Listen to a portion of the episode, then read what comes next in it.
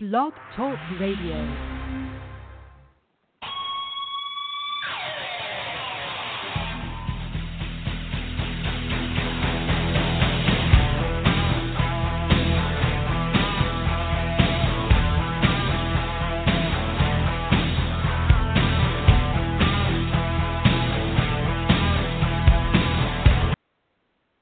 Welcome to Gridiron Blitz right here on TuneIn, Apple Podcasts, Listen Notes, Player FM, and now Wednesdays 10 a.m. on the Indie Rap Radio.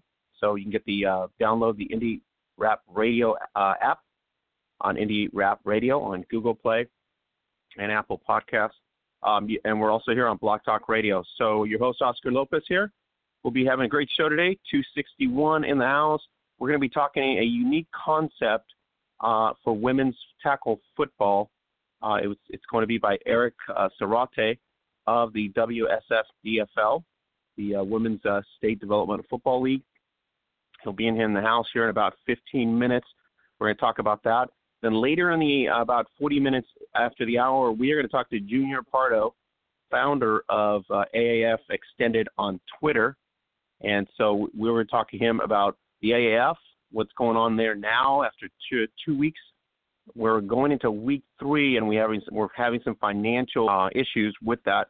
So we'll see how that pans out. So we'll see how that's uh, going to work out for the AAF, and then we're going to talk pretty much uh, after um, Junior Pardo. We're going to dive into the overseas action that's happening as well in BAFA women, uh, BAFA Spain, and then we're going to dive into uh, France and we'll talk about a little bit of the XFFL uh, this week, uh, week two as well. So you can get everything uh, Women's American Football updates at the hub at facebook.com forward slash gridiron beauties. So don't miss out on anything else. Top stories there. If you go now, it's going to be Tori Petrie, uh, former Detroit Dark Angels uh, sensation, and obviously now the Detroit Lions uh, beat writer on DetroitLions.com. So you can get the story there by WBUR.org. And our No Joke Football supporters and athletes, two of them in the news. That is Phoebe Schecter by uh, BBC3, uh, profiled as well. Pretty good piece on there. And you can go to the hub at facebook.com forward slash grand beauties. And congratulations to our own Lauren Evans, our uh, original No Joke Football pioneer for our brand as well, and Gridiron Queensland pioneer uh, was named Vice President of Gridiron Queensland uh, this week. So congratulations to Lauren. Awesome accomplishment there. We are very, very proud of what she's done over in Queensland uh, alongside the other uh, All-Stars that play in the Queensland League. So it's really awesome news for the forefront here and uh, for us as well as a brand for the supporters that we have. And then uh, tomorrow, you're going to have Anna Garza, who's going to be on Indie Rap Radio with Henry G. So you don't want to miss that. So, uh, like I said, download the Indie Rap Radio, and you can listen to our podcast uh, every Wednesday, 10 a.m. on Indie Rap Radio. So it's pretty cool. Uh, Black History Month still going on. There's a piece that we did um, that we shared by the Women's uh, uh, Women's Sports Foundation.org, and that was on Collette Smith, uh, the, the uh, NFL female coach, uh, African American female coach uh, for with the New York Jets, and so she's uh, spotlighted there on a piece by the Women's Sports Foundation. So really good piece there. Uh, reminder, everybody, you can go to Zazzle.com. Really thank uh, I want to thank everybody this week. Uh, President's Day sales were really good um, all through Friday through Monday. We really appreciate it. Um, head out to the shop, take advantage of the codes. It was 25% off for this past weekend. So if you didn't take advantage of it, there's always specials on Zazzle up to 20% off. You can get everything that we have at the shop. New stuff's coming up in March and April as we launch new designs uh, to help support the awareness for the women's game, international as well as domestically. So uh, check over to the Zazzle shop, zazzle.com forward slash gridiron beauties, and get up to 20% off. Use the daily code, save big. If you're international and listening to us, no big deal. Go to zazzle.com. Right underneath the Zazzle bar there, it's a worldwide tab. Click on the worldwide tab, and you can just uh, go to the local shop in your country code, and you can get uh, savings as well individually there. So uh, if you want to tweet us during the broadcast, uh, it's going to be uh, via Twitter. you can go to, to uh, at Gridiron Beauties on Twitter, and right underneath the post that we did for the uh, for the show, you can actually tweet us there. You can also leave comments on our Facebook post under our podcast post that we put it up today under episode 261. And so you can always interact with us there. We'll respond back to you guys as, as much as we can. We are growing on Facebook. We're at almost 6,700 on Facebook. So thanks everybody for sharing our posts, our stories, and everything that's going on with women's American football. On Twitter, we're almost at 6,800. And on IG, really close to almost 7,000. So 20,000 plus strong uh, for the brand, Gridiron Beauties. I really appreciate everybody doing that effort. And then uh, coming up this, obviously, summer, to grow summer, we have the WFA. Uh, WFA put out their Women's uh, Football Alliance 2019 preview, just came out a couple hours ago on YouTube. So go check it out on our post as well. Pretty impactful there. And then the WNFC will be launching as well in 2019, uh, powered by Adidas as well. So there's a lot of stuff going on. Uh, one of the main topics that happened this week was really, uh, unfortunately, we don't have the panel here today to discuss it, but we'll have them back probably next week at this point. Louise Beans uh, and obviously uh, Troy Wilson, Kenzie Brooks, and Holly Custis to kind of join in and chime in because as as they're getting ready for the WFA and the WNFC seasons, uh, coaching, training, and doing all their stuff that they got to get ready for. So they're probably going to end up chiming in until the fall. But you know, obviously that's what they got to do. They're uh, Holly's up with the Seattle Majestics and Mackenzie with the Iowa Phoenix. So uh, we look forward to them returning. In the meantime, we're probably going to be writing with Louise, Louise Bean and Troy Wilson going forward here in the next couple weeks as we talk about the w, w, uh, WFA, WNFC going forward. But the big storyline this week was uh, Colin Kaepernick obviously settling with the NFL. A lot of the buzz media out there in terms of sports, you know, Fox Sports, ESPN, and every other sports outlet out there, uh, everybody had two sides to these this whole thing. Where if there was true collusion, uh, in in some senses, for that, why didn't uh, Kaepernick pursue that? And then if uh, and how does the NFL just at least at this point it would be shutting the shutting him down? So it looks to me like there's a you know seal situation here where neither party is going to d- divulge any type of information, and I think that some some people were disappointed on one end, other people are applauding the fact that he got paid. Now it's a debate of whether he got paid for himself or is he going to use that money towards continuing his cause? Um, you know, at this point, was there something going on with the NFL that everybody should have known about? Uh, it just looks like everything was a little bit shady with to certain people. Other people, it was like, okay, this is how it's going to work out, and this is how it works out with corporate dealings, and and when you're going with that. On one side, you could battle the big gorilla, but are you going to have enough funds and money to do it? So are you're going to go bankrupt just to make a point, or just to sacrifice something for it. Uh, a lot of times, that's one of the biggest issues that you confront when you're going up against a juggernaut that is the National Football League. So it's either a concession as it was here with the settlement, or it's going to be a situation where you're fighting to the end and don't care whether you are broke in the end, which at this point I don't believe Colin Kaepernick was going to go that route uh, because it's not beneficial to him either to go broke. And so the two parties have basically settled on an agreement where there's no more discussion, no more disclosure. Whether Colin Kaepernick is going to play another down in the National Football League it's still going to be an issue because I think the longer he waits, as most people in the sports media would say, the longer he waits, the opportunity is there where he's never going to play again. I mean, he got offered a contract with the AAF, and unfortunately, the AAF this week has mentioned that obviously they're having payroll issues to pay. Uh, and so, one of the big owners in the National Hockey League from the Carolina Hurricanes, Mr. Dundon, came through with about $250 million, as was reported by The Athletic. Um, so there's issues there. So that's probably why one of the things he hesitated not to even d- dive into because it's an unproven league. Why would you dive into that? If he didn't, if he didn't go to the Canadian Football League, then there's no reason for him to go to the AAF because it's so brand new. There's just no stability there yet. We don't know what the future will hold for Colin Kaepernick. Uh, we do know what the NFL has done, which is basically nip it in the butt move forward, and we're they're moving on to uh, general business as usual. So we'll discuss that uh, as we go forward in the next couple of weeks in terms of how things pan out. But a lot of the sports buzz, you know, outlets, ESPN, Fox Sports, CBS Sports, uh, radio, everybody else has just all these opinions about you know how this came about and why the settlement and everything else. So that's going to work out. We have Antonio Brown, who's apparently asked the Steelers uh, with the owner, Mr. Rooney, to let him go. And at this point, it looks like the Steelers are going to agree to that. Um, now the Steelers face a compensation issue as to how, what they're going to get for Antonio Brown, and then who's going to go after Antonio Brown. I mean, Troy has mentioned before, m- much of a diva here, locker room issues, things like that. There was a couple teams interested in him, so I don't know how that's going to pan out. But overall, I think that's going to be the concern going forward in terms of, you know, nobody questions his talent. His talent is top notch. Obviously, his record, his yardage, and everything else. But you know, we'll see where he lands at this point. Uh, we do have a Facebook poll at the hub at facebook.com forward slash gridiron beauties.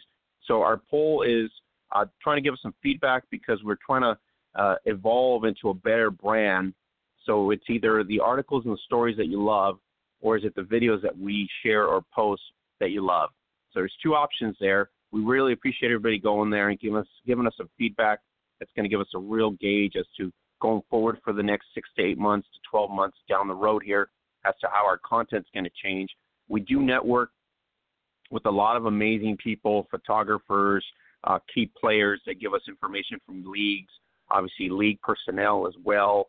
Um, the biggest network on the planet is right there at the hub, and we're very proud of that. Over 10 years, we've built up a lot of good relationships with a lot of people, and now it becomes normal for us to just kind of give and feed information. So if you love uh, women's American football and you love the stories and you want to uh, to continue to bring you really good content at the hub at facebook.com for forward slash gridiron beauties, then uh, appreciate if you go to the poll and kind of just give us feedback in terms of what uh, you like so that we can start working on that and continue to do what the fans and the followers of the sport want us to do. And so it gives us a real platform that way too. So um, you can always go to Twitter daily, and Twitter is our basically our big big post uh, in terms of platforms. So you go to Twitter daily there as well at Gridiron Beauties, and you can check it out. Uh, don't forget to check out our two brand uh, brand new pages. It is the uh, No Joke Football brand page on Facebook. So you just uh, type in No Joke Football, or you can go to facebook.com forward slash No Joke Football brand, and you can check out all the uh, apparel there, plus all the stories that go with the athletes uh, that uh, have supported our brand and continue to support us uh, in terms of the brand size. And then also on uh, Facebook as well as Twitter. Twitter uh, also No Joke Football brand there, and on IG as well. So uh, we're going to be having Eric um, Zarate coming in here. He's the CEO of the Women's State Developmental Football League. The model is a little different in terms of a traditional setup. There is some investment, from what my understanding is, and Eric will tell us a little bit about that in terms of how this league is going to benefit the player ultimately, and then um, so you know how that's going to change the model that we've been, we've had in women's football for a long, long time, as well as you know the WNFC offering something different from the WFA. So this is kind of like I guess a third model in a way for women's football um, so it'll be interesting to, to see and uh, figure out how this is different from um, you know the traditional models that we've had before. So um, congratulations to LaFi Bajo who won the Friendly Bowl down in Monterrey, Mexico. Um, and you can uh, check it out on our Facebook page as well. And then uh, the top stories, like I said, on the hub, it is uh, Tori Petrie, Dark Angels, now of the Detroit Lions, and Phoebe Schecter from BBC3 on the feature there.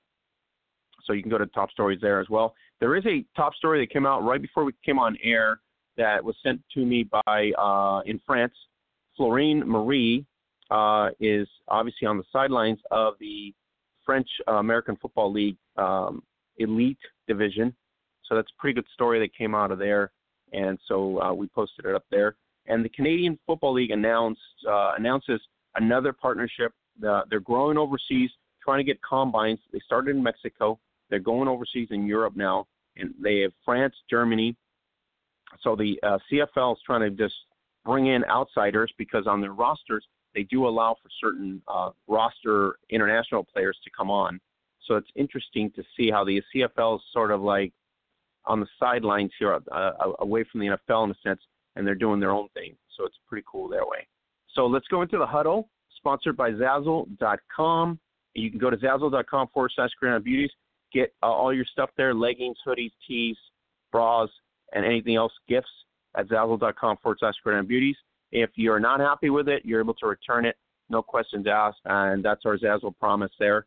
Save up to 20% off, use daily codes. So let's go into the huddle right now. We're going to be talking to Eric Zarate, CEO of the Women's State Football um, Development League. Hey, Eric, how you doing tonight? Good, good. How about yourself, Oscar? Doing great, Eric. Um, just kind of briefly talking to everybody here about you know, the concept of the WSDFL and the difference between, you know, uh, the old concept, which is the WFA or the or the WNFC concept, and other leagues that have sprung up in women's football for the last 30 years. So, give us a little overview of what the WSDFL offers. Okay, so yeah, I mean, in, in general, you know, I think there's been some great models that have been out there for, for women's football, you know, obviously before us. Uh, our biggest thing is we wanted to bring, you know, an, an actual legacy league for women. And what I mean by that is not just investing into them getting better at the actual game of football and being able to have competitive play, you know, and, and, and continue to rise in levels like that, but also investing into the athlete themselves – so teaching them, you know, business acumen, personal development, public speaking, uh, really going into things where they can have business platforms that can be built underneath them so they have the ability to earn while they actually play, right? And, and having the ability to earn a living so they can play the sport that they love and they don't have to worry about, you know, I, I still have to uh, go to my nine to five, you know, Monday through Friday, and I have all these different bills and, and things I have to worry about instead of being able to treat it like an NFL like situation where they can rely on the sport that they love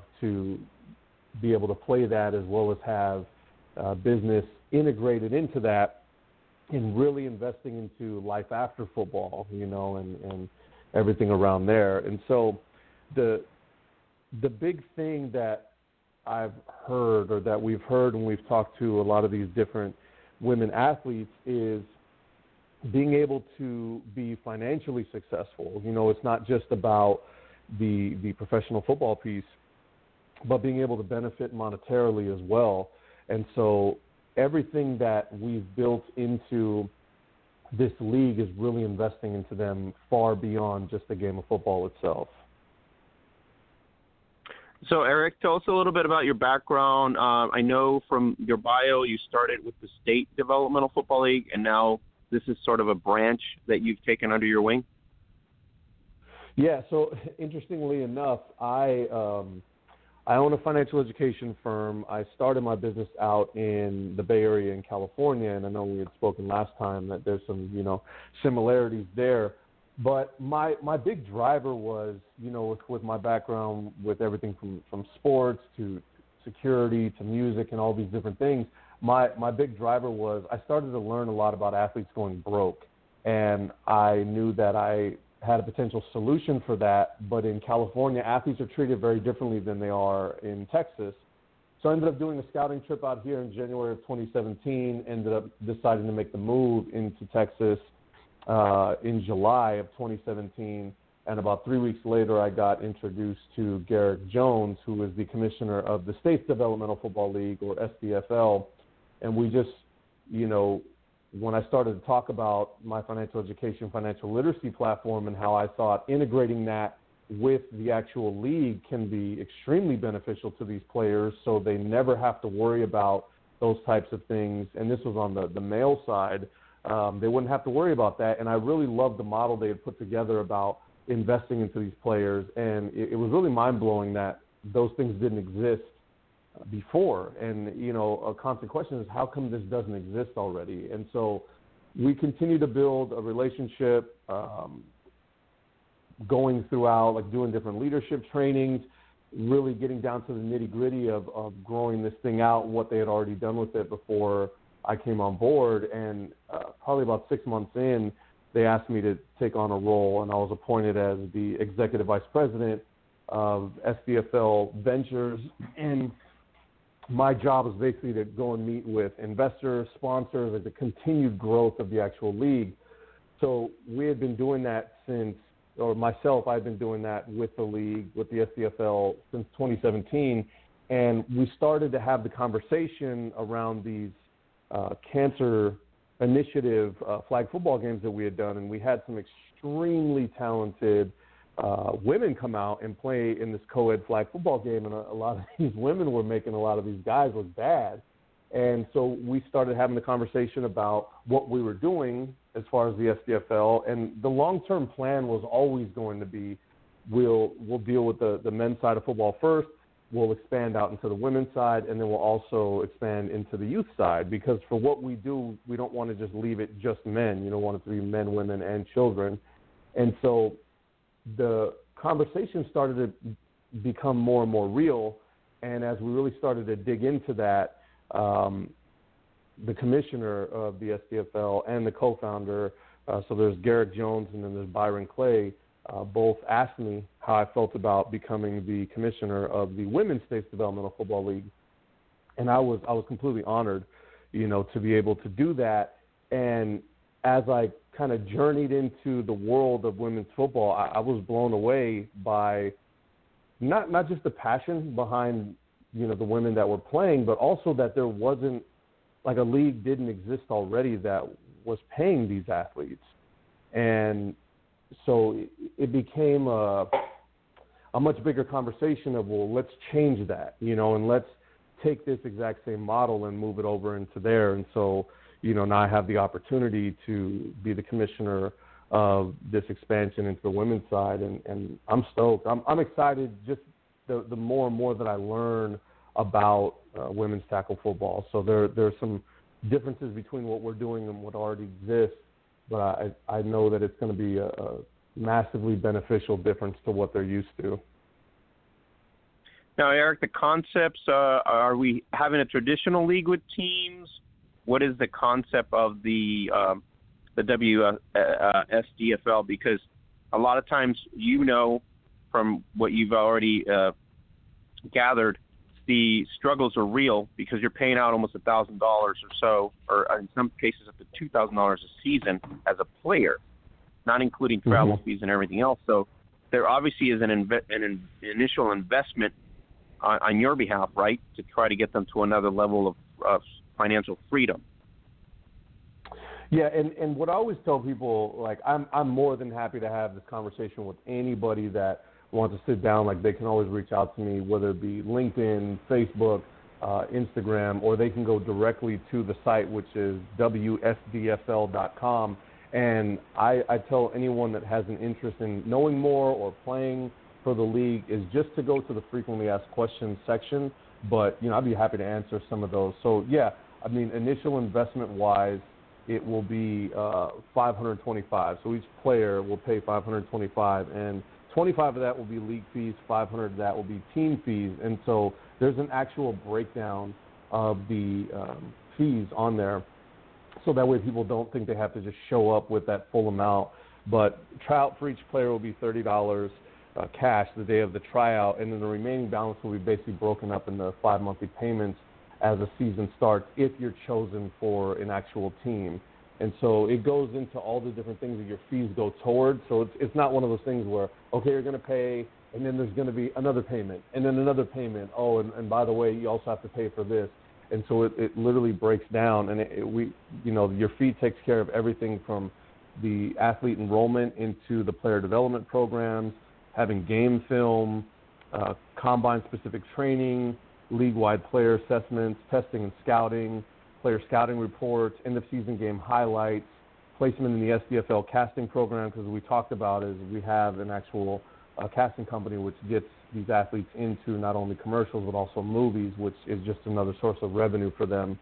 Uh, they would have access because of those fees to all 25 uh, revenue programs that we have, access to financial planning services, discount shopping, player insurance, homeownership programs, credit repair programs, financial literacy. Like it just, literally just goes on and on. So when I talk about having an investment into the players, uh, you know, I, am not I'm not sure how other leagues fees break down and what they do to reinvest in the players. But the big thing for us is we want to make sure that stuff is going back to the actual players to help them not only establish themselves in the game of football and get better at that, but establish themselves in the world of business as well and, and their business skill set as they continue to grow with us.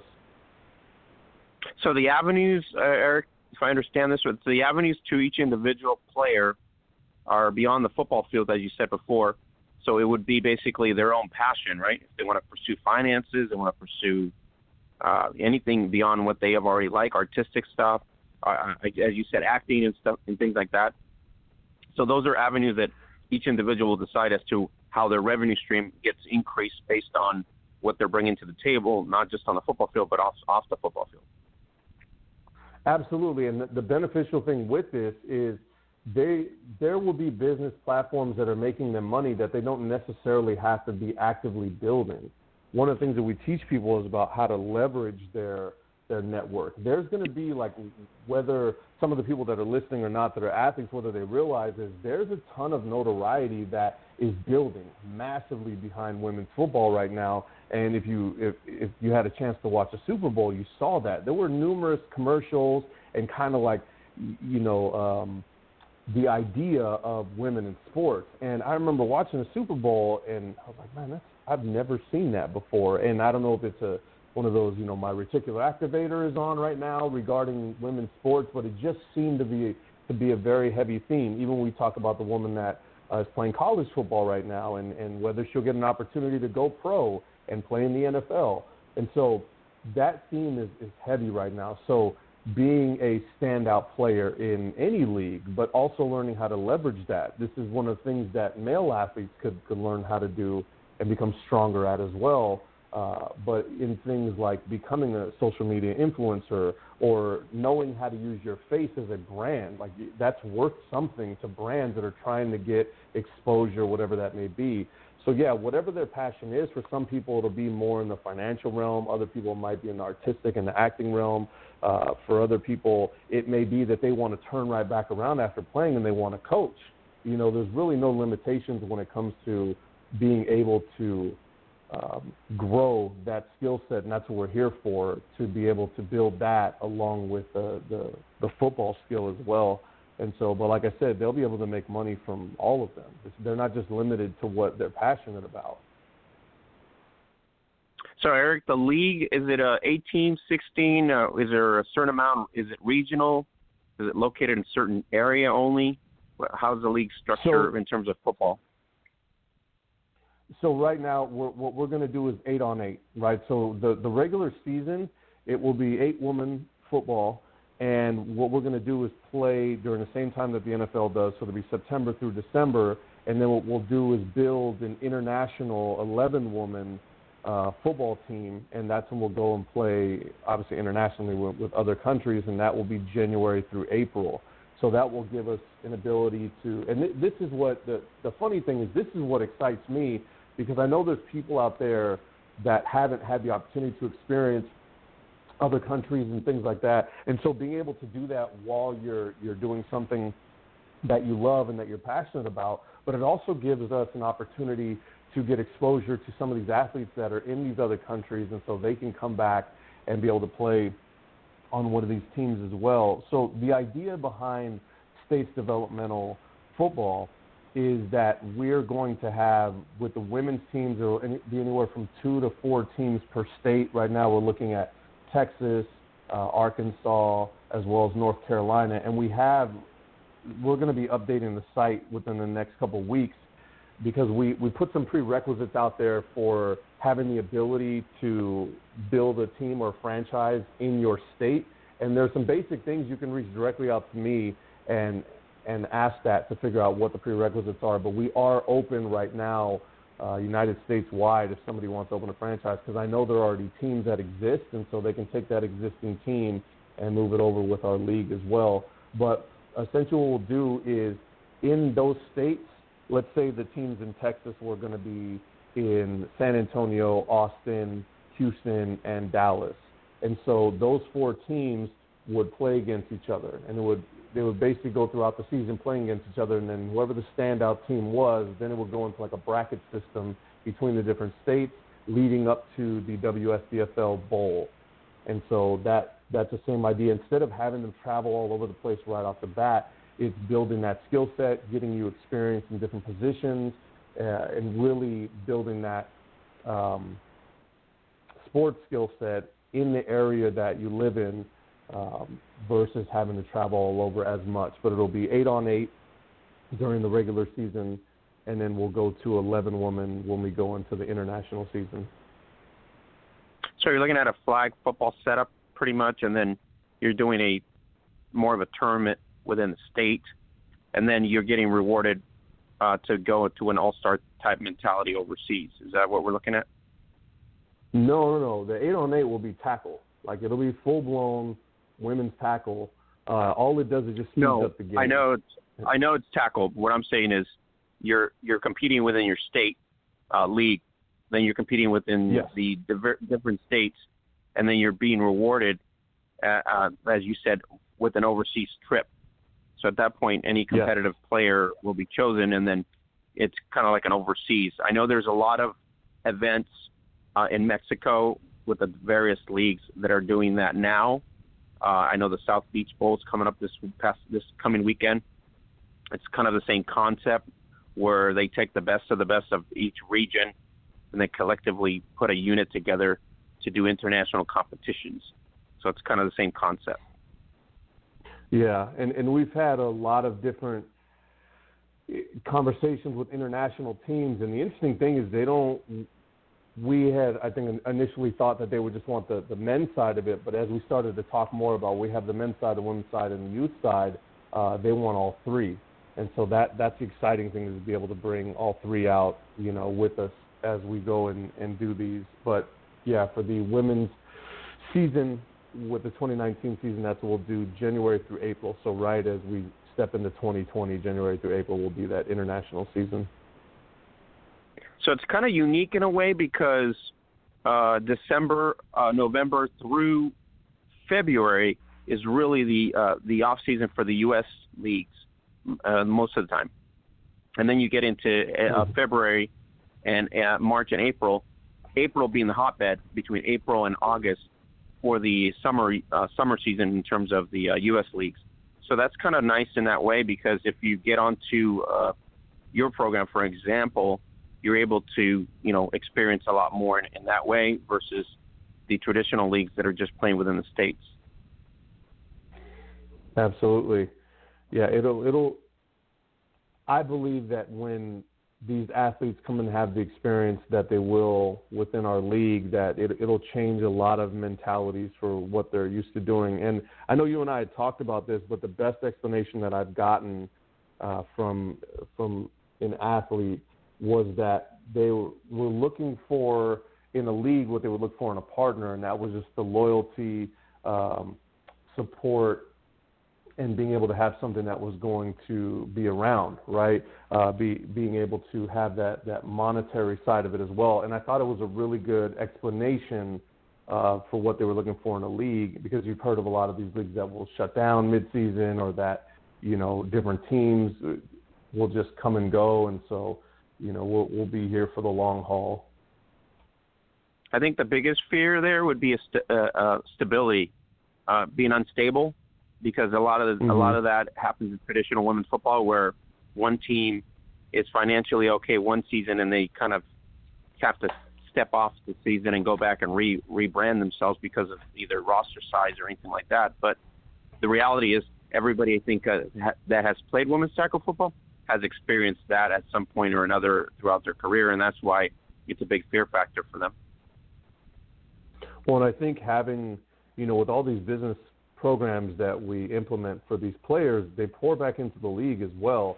And so it's not basing anything off of, well, we have to survive off of league fees or we have to survive off of fans or concessions or, you know, fundraisers or anything. And, I don't think there's anything wrong with any of those, but it's not something you could hang your league on, I believe.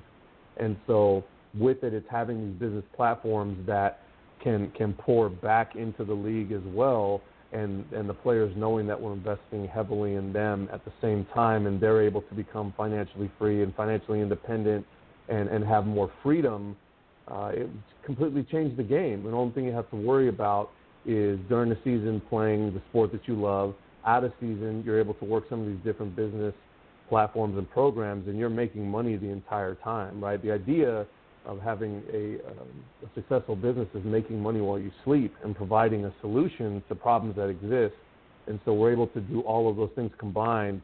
And at the same time, this will give a lot of these women time, more time with family, uh, more time to go and do the things that they want to, instead of having to worry about. I mean, I can only imagine trying to nurse some of these different injuries that that will come up just in general playing football, and then having to go and work a job. You know, um, and I've definitely had some of that experience in the past. And uh, it, it's just it's, all, it's always an interesting story, right? Like, oh, how'd you get that black eye or broken hand, broken fingers, things like that. And so it'll be exciting to watch them be able to get free of some of those things that will give them more freedom of time. So it sounds to me like uh, the WSDFL gives you a sporting opportunity that of a sport you love, and also it's going to give you some financial tools that will allow you to branch out as an individual even after playing you know your age your age level. Everybody at some point deteriorates so that way you have a foundation basically to just step away. Yep and and the idea is not to cast the players aside you know once they're done just playing the actual sport because there will always be newer younger faster athletes coming into every league and that's across men women and children. And so the idea is those those people that whose whose bodies may not be um, able to play the actual game anymore doesn't mean that they you know couldn't go into like the mentorship side of what we're doing or the coaching side or even you know when it comes up into becoming a, a chairman or GM or president and so we're literally building a legacy league and, and putting it so that way it's something that can really truly become a you know league of their own. So it'll be exciting. So Erica, uh, everybody listening here, where can they dive into more information? And you said one-on-one, maybe have a conversation with you about each individual's experiences in the past and how things could look better and and be more profitable for them ultimately in terms of financial stability and then still be able to play the sport that they love. Absolutely. So I'm I'm based in, in DFW, so Dallas Fort Worth. So anyone that's that's local to here, I'd be happy to have sit down, meet face to face. You can come by my office, coffee, whatever eh, the case may be. But you can find me on Facebook. It's just Eric E R I C F Zarate. Last name is Z A R A T E. Uh, on Instagram, E F Zarate. Uh, same thing with LinkedIn, just Eric F. Zarate, and then the actual website, www.wsdfl.com, and that has full access to my email, which would be Eric Zarate at officialsdfl.net. And so, any one of those, feel free to reach out to me. I'm more than happy to have a conversation. And I always suggest to everyone go to the website first and really dig in on that and then we can have you know as thorough of a follow up conversation as you would like. And I look forward to hearing from any of you that that have any questions, uh, that are interested in opening up you know franchise team or they're interested for in playing because as we continue to expand, we will have regional tryouts in a lot of different areas. Uh, we're not just limited to Texas, Arkansas, and North Carolina. And so we'll have a roster of where we will be, like what the final decision with all the teams for the 2019 season will be as well. All right, Eric, thanks for coming on today and kind of clarifying that. I know a lot of the uh, players on the group boards were really urging us to get you on so that you could kind of give us an idea of what the WSDFL is going to be all about and what benefits it offers. So, uh, once again, the website is www.wsdfl.com. All right, Eric. Thank you once again um, for your time today. Really appreciate you coming on, giving us a platform here on the Gridiron Blitz, and then giving the players an idea of what options are available to them beyond the traditional leagues. So really appreciate you making the time. Absolutely, Oscar, and I appreciate your your time and, and for asking me to come on. And for, for those of you listeners, uh, I spoke with Oscar for a, a, good amount of time about a week ago, and when I talk about somebody that's passionate about getting your guys' voice out, uh, it's massive. So I appreciate you for playing that role for this very, very important sport, Oscar. I really appreciate you for that. Thanks, Eric. I really appreciate that, um, and uh, continued success. And we will keep tabs on the WSDFL as, as we go forward here in the next uh, year or so, and then how things are evolving there as well. Absolutely. Thank you, sir, and we shall talk soon. Okay. Have a great night. You too. All right, guys. That was Eric uh, Zarate, uh, CEO of the WSDFL. And you guys can go to uh, WSDFL.com, get the details there. Uh, it's, a, it's a great opportunity for a non traditional concept model that will get you to another level of in financial state, not just playing the sport of football. So check it out, WSDFL.com. So the next uh, huddle is coming up on here. It's going to be interesting because we're going to be talking about the Alliance of American Football. And uh, obviously, it's a brand new league, started with some NFL players' backgrounds. And we have a lot of new Twitter links, a lot of new Twitter handles, and a lot of people on Twitter kind of diving into the AAF and making a name for themselves. So we were diving into uh, an individual, Junior Pardo, and uh, Junior is very passionate about the AAF, and he's uh, the founder of the AAF Extended on Twitter at AAF Extended. So let's bring in uh, Junior on here so we can talk some AAF. Uh, Junior, how you doing today? Doing all right, buddy. How you doing? How you doing, Junior? Thanks for making the time. Really appreciate it. And uh, two weeks of uh, the Alliance of American Football, and uh, pretty exciting football between a college feel and maybe an NFL style, you know, a- attitude, uh, including with traditional coaches and all that stuff. So, uh, what what was your feeling before this launch with all this information prior to the week one? Well, I've been following the Alliance for about a year. Um, I think it was last year around March Madness when I when I was doing my own podcast I I started getting the notifications uh, that Charlie Ebersol was launching a new football league, and that's when I started looking into it, and and I liked the concept, and of course I had my worries about the about the, the new league because of everything that happened with the XFL in the early 2000s, and Charlie Ebersol's father, Dick Ebersol, actually was part of the XFL. So of course I have my concerns about the about the brand new league being the Ebersol family again, uh, the links that it had to the XFL. But for for the most part, I was very excited. I just really wanted to see how it was going to work out. Junior, uh, a lot of reservations for people because, as to your point, in the past we've had leagues come and go, you know, right? And they're trying to fill a void in the off season of the NFL. A lot of people will say, there is a, a need for it, but technically there is no sustainability for it long term because of the fact that the fanfare kind of wears off after the Super Bowl. Do you feel like that maybe that's a factor today because the news came out today that they were almost drowning in payroll it, it, within two weeks here, and we have a we have a billionaire in the NHL that's bailing them out for 250, 250 million. So I mean that right there, it's got to scratch your head because they did pretty good attendance in a lot of in a lot of areas, but there's no viable TV contract yet to sustain it to even cover some administrative and financial backing. So does that worry you at this point? It, it does. It does worry me a little bit, but uh, I've been reading everything that that came out since from the athletic uh, athletic this morning, all the way to CBS Sports. The the uh, the Orlando Sentinel actually interviewed Charlie Ebersol as well. And I've been reading everything, and I don't know how to take it exactly. I don't know if it is smoke and mirrors at the moment that they're saying, oh, This is not that we're in financial trouble. This is that we're a startup and we need funding. So I really don't know how to take it, but it does appear that they are going through some financial hardships at the moment. I I wouldn't say 100% because again, eh, it's all smoke and mirrors from from everything I've seen and read. Someone is saying it's not financial hardships. Charlie Ebersol is saying, "Oh, there's stages to a startup.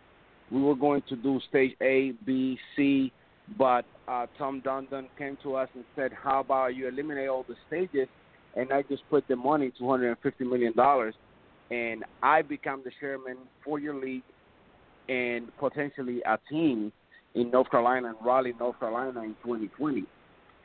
But from what I stand right now, I really don't know how to take it, but it, does appear that they're having financial problems, which is surprising because it's only been two weeks for the league. Yeah, so junior fi- financial backing is always tough, especially with venture capitalists. From my understanding, a lot of it has to ride on certain logistics, and it looks to me like when you start up a new league, nine times out of ten, you can get the the player fees or the player and salaries figured out, but you kind of don't figure out the game day necessities and the traveling and everything else that goes into it. So I think a lot of it has to do with that in in the long term, because it's a lot about logistics and how you can get you know uh, something of a benefit back without having to pay so much money out. So uh, I, I think it's a wait and see for us in terms of what's going to happen here, but it is a worrisome state because you know history has proven to us that you know the uh, NFL Europa went under after so many years and it wasn't good. XFL is to your point, so it's kind of a wait and see for us to see how if they finish the season at this point, which I'm hoping that's going to be the case. Yes, I'm. I'm hoping. I'm hoping as well that they will finish the season. Uh, Tom Dundon said that the reason he invested in the league was because he saw how successful uh, attendance-wise and TV ratings was uh, TV ratings the league was after two weeks, which is another point of concern for me because if you if you're paying attention to the attendance of these games, most of them are are well I don't know I don't want to say most of them, but Memphis, the Atlanta crowds, those are uh, very small attendance. I think it was reported that Memphis had twelve thousand in attendance at the game. Now Orlando and and San Antonio has has drew the biggest crowds with 25,000, 27,000, 29,000. So those numbers are a little iffy. I do want to see how the league progresses going forward, week three, four, five. I want to see the ratings because the XFL also also had great ratings week one when it first uh, launched, but then they got progressively worse as the as the league went on, as the season went on. Then the NBC didn't even recover their their their uh, initial investment of 100 million dollars. They only recovered 35 million of that 100 million investment. So I I do want to wait and see till the end of the season if they do manage to finish the season, which with the 250 million dollar backing right now, I would assume can say that I'm 100% sure, but I would assume that they could they could maybe finish the season. Junior, it worries me because March comes up and you got college football. I mean college basketball. Then you have yes. the uh, Stanley Cup playoffs. Then you got the NBA Finals. Yes. You know that gets thrown into it. And given all that, it's pretty tough to keep uh, an average fan involved, even in any favorite sport, because they're going to dive into something that's hot and something that's a lot more appealing. So, uh, to your point, maybe certain markets are going to survive, but maybe not all eight teams are going to be mm-hmm. survivable. So I'm thinking yeah, not all at them, some point they might even have to scale down to like Orlando, Birmingham, Arizona, and maybe Salt Lake as an San example, Antonio. depending on the attendance. Yeah. We were saying, yeah, or San Antonio, Yeah. exactly. And that's because those markets are non-NFL markets, and I think those Yes. I think the fans would be more excited for the football versus a, a traditional area that's got you know all the other stuff, the college basketball and hockey, pro hockey, pro bas- uh, pro basketball. So that's a worry that- state there. Yes, yes, it is. Last year when I did my when I did my podcast, that was one of the main worries that I had, is that the AAF would be head to head competing with March Madness, one of the biggest tournaments in the country, and and as you know, being a sports person yourself, uh, everybody stops to watch March Madness.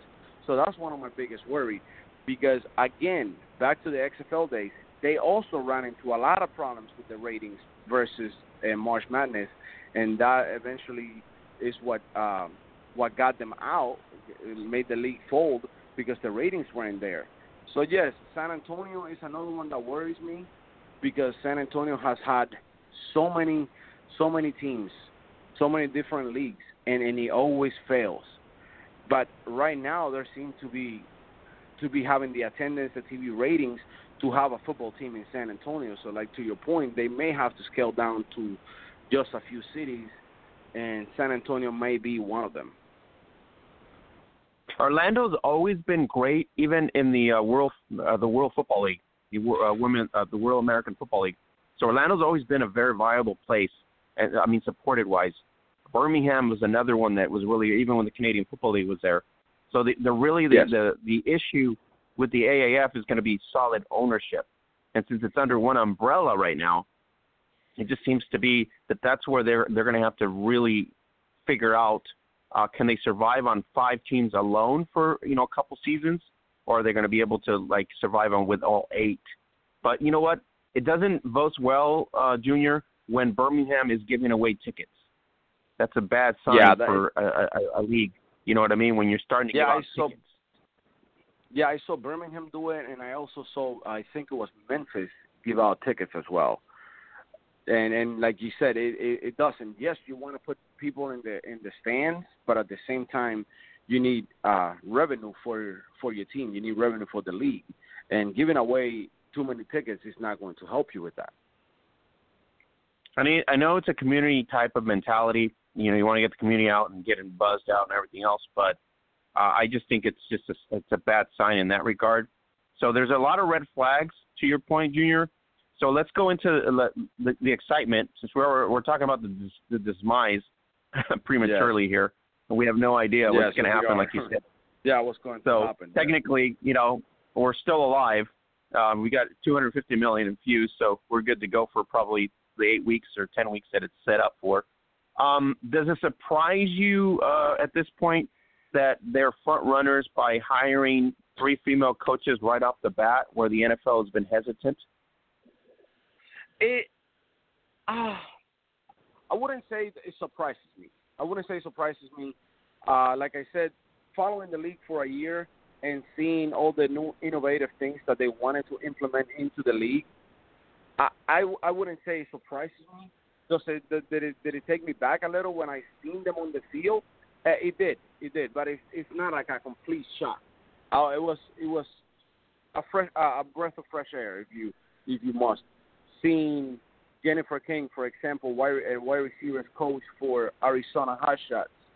Then uh, you have the the uh, the Birmingham defense uh, the Coach the linebackers Locust, yeah, coach. Yes, yes, I couldn't think of her name. Yes, uh, the linebackers coach.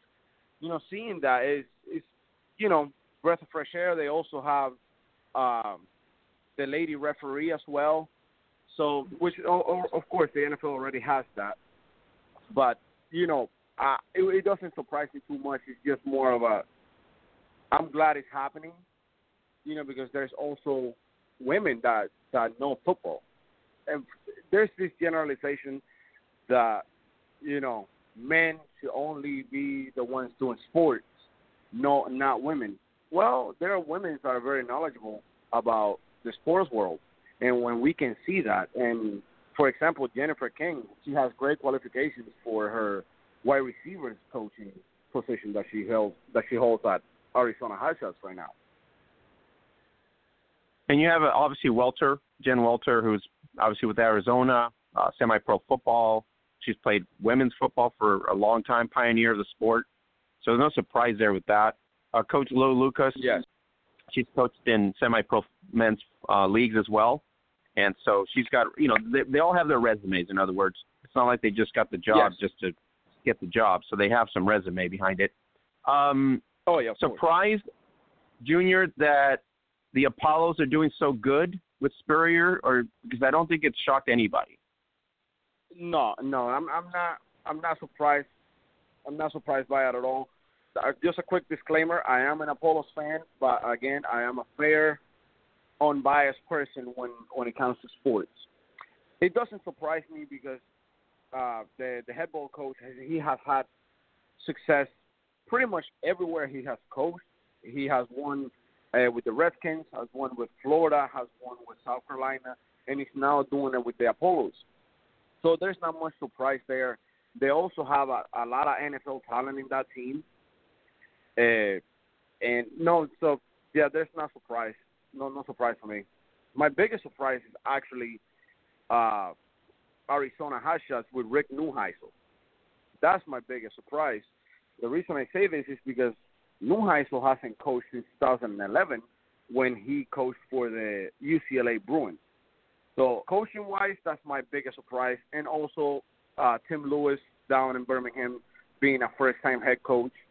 But not too surprised about that because he has been in, in the football environment his whole life. Rick Neuheisel is a, is a big surprise to me. I know we have the struggles in every league. Uh, we were talking about it here on our podcast and kind of joking about it, but you know the Singletary uh, 49er disaster just seems like Memphis has just inherited that also. It, they they did, and I don't I don't want to like really dig into Memphis too hard because their defense the defense have been have been solid outside of uh, I think uh, outside of week one. Their defense is actually week one too. They they've been solid. What's happening with Memphis right now is their quarterback play. Their quarterback play isn't working right now, and I don't know if it is the offense uh, as a as a whole or if it's simply Christian Hackenberg. But defensive wise, Memphis has, has been playing great. They play a great great game week two, but they, they're finding their struggles again right now offensively, like they did last uh, like they did last week and I don't know what is going on. If it is, like I say, if it is Christian Hackenberg, or if it is uh, Mike Singletary. I don't know what's going on right there. And most of the time, you can attribute to coaching change, or you can attribute to some sort of internal organization change. So, uh, to your point, yeah, it's kind of a head scratcher for Memphis. Uh, San Antonio does not surprise me that they're doing so well. I think like I look at that as they're more of a balanced team. So I think that's one of their keys. Yes, right now San Antonio looks to me like the most balanced team in the league. They they do look to me like the most balanced team in the league. They have a great defense. They have four sacks versus the Apollos. They have six sacks uh, week one versus the Fleet. Um, offensively, they're they're playing they're playing great they honestly should have won that game versus Spurrier and the Apollos in week two. But the Apollos just found a way, just found a way to they they found a vulnerability on that defense, which is the deep passes, and they were able to exploit it. But other than that, the Commanders are definitely the most uh, well-rounded, balanced team that I've seen in these two weeks. I mean, uh, uh, Gilbert, I think, threw for almost 390 yards and uh, was 19 of 28. Exactly. Yeah. Yes. So he had an I mean that is that is impressive right there, and he had Johnson and Thompson pretty much almost equal those yardage as well with about 12 receptions. So, like I said, you know, when I watched that game, I was I was like, okay, this is about as exciting as college football in a lot of ways, but it had a pro feel to it. So, I mean, anybody in San Antonio probably got their money's worth, basically. Yes, they definitely did. Uh, I compared that game, and it might have been a bit a bit far fetched of a comparison, but I compared it to the Rams and Chiefs uh, game from last season. I don't know if you remember that shootout back and forth. Oh yeah, no, neither team wanted to give up. Uh, I compared it to that because that's exactly how it felt to me. It, it felt like neither team wanted to wanted to give in. Both teams definitely played to win neither of them play not to lose. They both went in there into the Alamodome to win that game.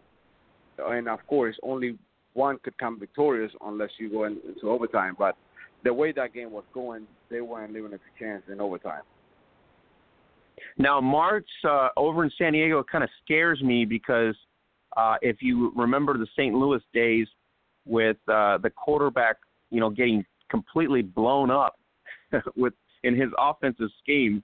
It was a great scheme Yes. if you can get the ball out quick, but if you couldn't get the ball out quick for some reason, the offensive lines always failed to cover, and your quarterback always. I remember Marc Bulger, of all people, Yes. getting rocked all the time. So um, I feel bad for Micah Berka- uh, Berkarici. I'm botching his name. yeah. I know I am. Uh, but Yeah, uh. Philip Nelson did did pretty well this time around, and they made the change, of course, because obviously Mike got his bell rang. So it's probably a concussion Yes, I- protocol to keep him up for a week or two. And the thing, and the thing is, we saw that we saw what you're talking about with Mike Lawrence. We saw it week one when Berkowitz got hit, and and now they're about to play the exact same team. They're going week three. They're going against the Commanders. Sam Washington is going to be there, waiting for either either Philip Nelson or Berkowitz, whoever is going to start. Which I'm pretty sure is going to be uh, Philip Nelson. Because I haven't heard anything about uh, Berkowitz. But I do feel bad for them because, like you said, that their O line is not holding. They're not they're not holding too well. And, But it's, and it's right Junior. now, It's been traditional. It's been traditional. Even when he had the greatest show on turf in St. Louis, it was traditionally where the line was not very strong. The fact that the quarterbacks could get him out, he was a great offensive mind under Vermeil, but once he got to be Yes. a head coach, it was not a very good result for an offensive scheme. yeah, and and, and we're seeing it happening right now. Uh, they squeaked out a win a couple of nights ago. I don't know. It, it, it was against the Atlanta Legends. I want to see if they are able to produce versus San Antonio right now. If Philip Nelson can get the ball out quicker, if they if they have to implement um, quick slants, if they can implement uh, uh, screen passes to the running backs or the wide receivers, they have to do something because they will be without a quarterback here soon because they're going up against San Antonio, who's leading the league in sacks right now, and they need to get the ball out faster because those quarterbacks will get killed back there. Now, I think the key to them would be to run the ball first before uh, you know making an effort on air, airing it out. And and Atlanta, uh, everybody thought they were going to be a, way better than they are right now, but they are not showing anything really of of you know pizzazz. I mean, against uh, Orlando, they didn't really do much. Uh, San, against San Diego here, they really didn't show much either. So I don't know what the issue there is. Either the the personnel's not gelling yet, or they're going to need a couple more weeks to kind of rebound. But at, at 0 and 2, I mean, that's I don't know if you want to call an alert yet, but if they go down this next week or the week after, uh, they're going to be like you know one and three, and that's not going to be very promising. Uh, the Legends would be 0 and 2. I mean, 0 and 3 if they go down. No, right? And I think the excitement, I, I yeah, I think the excitement for the Legends was Michael Vick. I think the excitement was because he was going to be the offensive coordinator, and it it was a last minute change where he wasn't going to be offensive coordinator anymore, and he was going to be working the front office along with uh, Hines Ward and Troy Polamalu and Jeff Fisher and all the NFL guys we know. I think that was the real excitement around the Atlanta Legends. It was Michael Vick running the offense, and it, it's not happening. And now the the Legends they they look lost. They they really look lost. I I don't know. Again, Matt Simms to me hasn't been impressive. They're not giving Aaron Murray a, a, a chance, and I would like to see Aaron Murray uh, have his shot out there. Uh, I mean, something has to give because you're about to go down 0 and 3, and and, you cannot do this on a on a 10 leagues uh, on a 10 game season, and the Legends really need to change something around to make it work for them. So at the top of the Eastern Conference, uh, undefeated right now, you have Birmingham and the Apollos, and they don't look like they're going to slow down. They look like they're just, you know, working on momentum. And then you they're followed that by Atlanta and Memphis at 0 and 2. So a lot of question marks in Memphis, and uh, like to your point right now, a lot more question marks in Atlanta, given what we what we thought was going to be something of an exciting brand of football in Atlanta. But um, as people would claim, Junior, is this the same as the uh, the birds in the NFL, where they just you know crush your hearts and really not make anything of it in terms of the ATL? I um, I so I- I'm I'm on that the look- notion as well. looks of it. Yeah, from the looks of it. Yeah, it's going to be a heartbreak. Uh, I feel bad for those folks that uh, were hyped up about it. I feel bad for Jen Welter because she's always been a winner where she's gone, Yes. and all of a sudden now Yeah. she's on a uh, on a team that's obviously not going in the right direction. So we'll see how that you know changes in the next couple of weeks. But um, so we have interconference uh, games, uh, Junior coming up here. Memphis at Orlando. I would call that the massacre already, even before it starts Yes. Yes. because I know Spurrier's not going to be letting up anytime soon, and he looks too good. And I Memphis looks, Yeah, I don't think he like will. you said, they only got a D, and offensively, if they can't muster any points against the Apollos, Yes. uh, it's pretty much game over. Uh, so that's going to be on The Saturday, thing and I- then Birmingham Yeah, at Atlanta. Go ahead. Yes, that's that's that's uh, the only thing I can think of for Memphis versus Orlando. It will be Zac Stacy. Just give him the football, run him. True. Sack True. Stacy in, in the fourth quarter, uh, during uh, on, in week two, he only uh, carried the ball. I think it was twice. Carried the ball twice in the fourth quarter. He he's over the only running back in the league over a hundred uh, over a hundred yards in a game. You have to feed him. You have to finish your games. They they were doing So, Junior, is the- it is it the coaching in Memphis that's not utilizing the talent? Because that's how you become I- a losing squad. Yeah, I will- I would think at this point, like I said, I'll have to do. I'll have to go with coaching because the Express really had a shot at closing out the hot shots.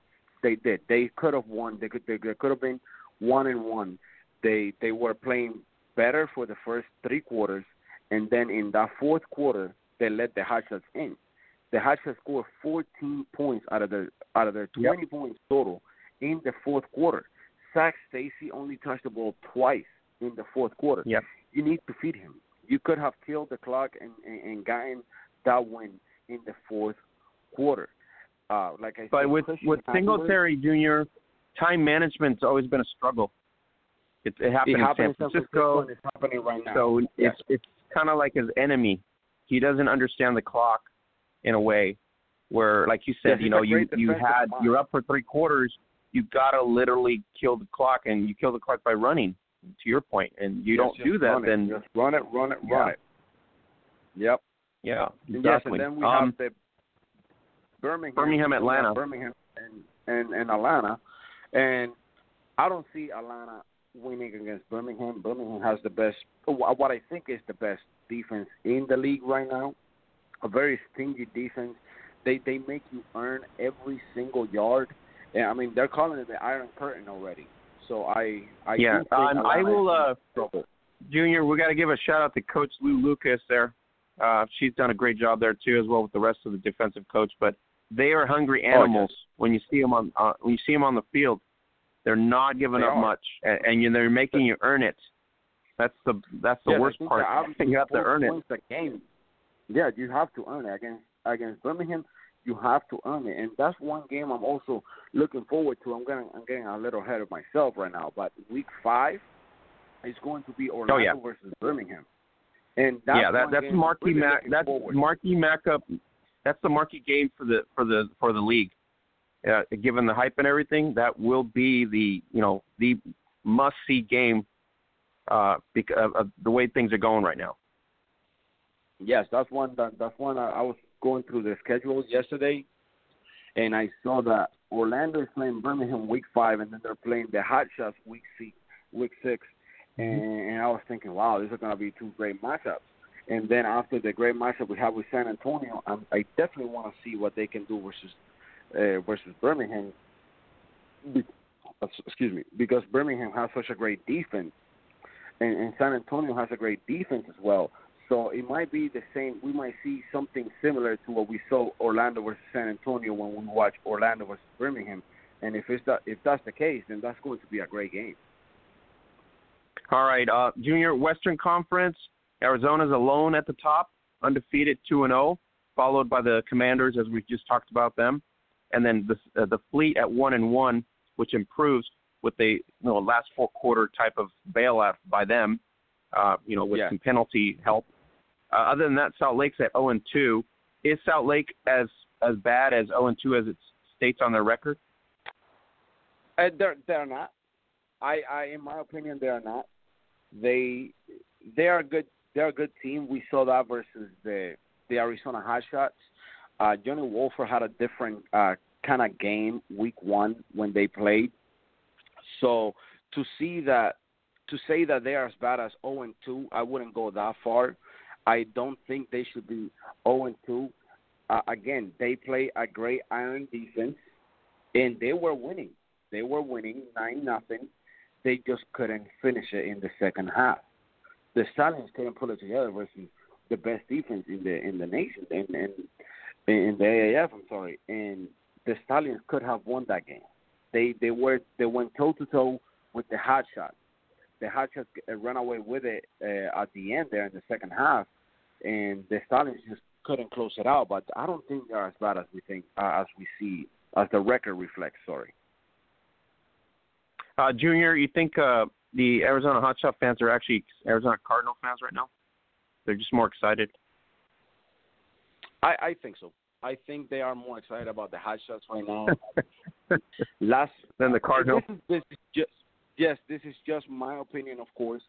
Uh, the reason I say that is because the the the hot the, the sorry the Cardinals are going through coach changes. Uh, they just got David Johnson back. They just drafted um, they just drafted a new a, new quarterback, and, and I don't I don't see it right there. Bruce Arians was a great uh, offensive mastermind and a, and a great coach. Period.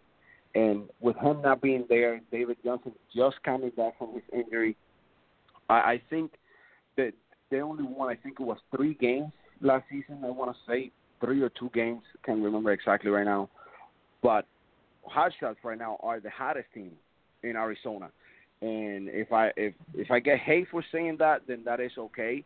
To me, right now, Rick Neuheisel is doing a great job with the Hot Shots that the Cardinals are not doing. So yes, I think Yeah, a lot course. of fans Yeah. for the Hot Shots are Cardinal Yeah. fans. All right. Um, so we're going with um, next weekend here in the West. The Hotshots travel to Salt Lake, which uh, familiar foes in a way, on Saturday. Yes. And while San Antonio will have to go on four consecutive road games, they start in San Diego this week. So that's going to be interesting for the Commanders because now they're going on four, almost four road games, four consecutive games Yes. on the road. So big test. Yes, this is going to show. This is going to show exactly what they're made of, what Coach Riley is really made of. Because it's not easy playing on the road.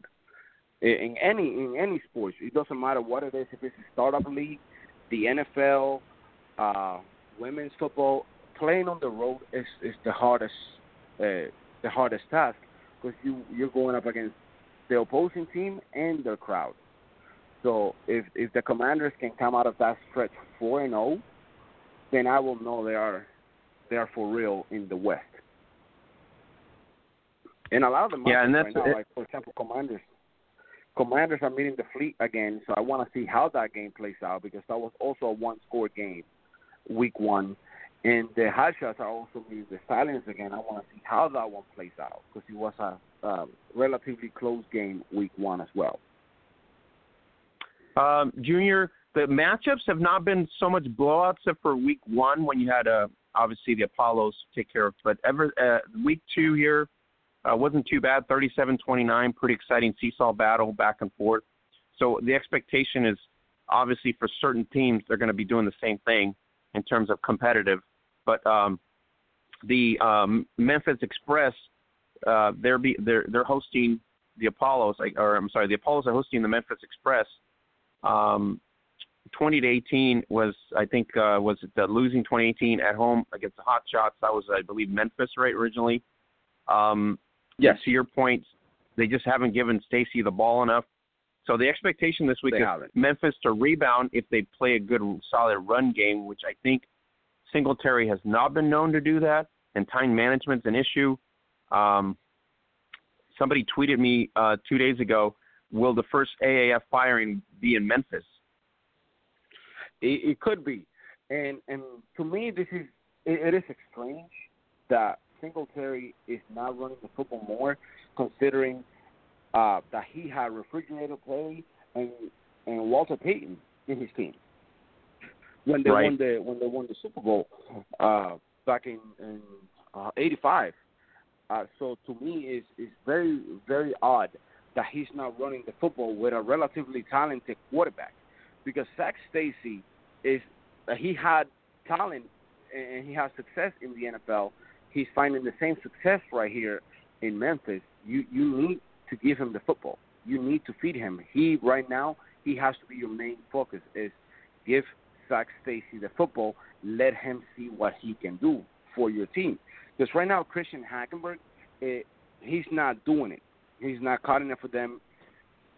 Lean on Zac Stacy. They need the game plan for week three has to be lean on Zac Stacy.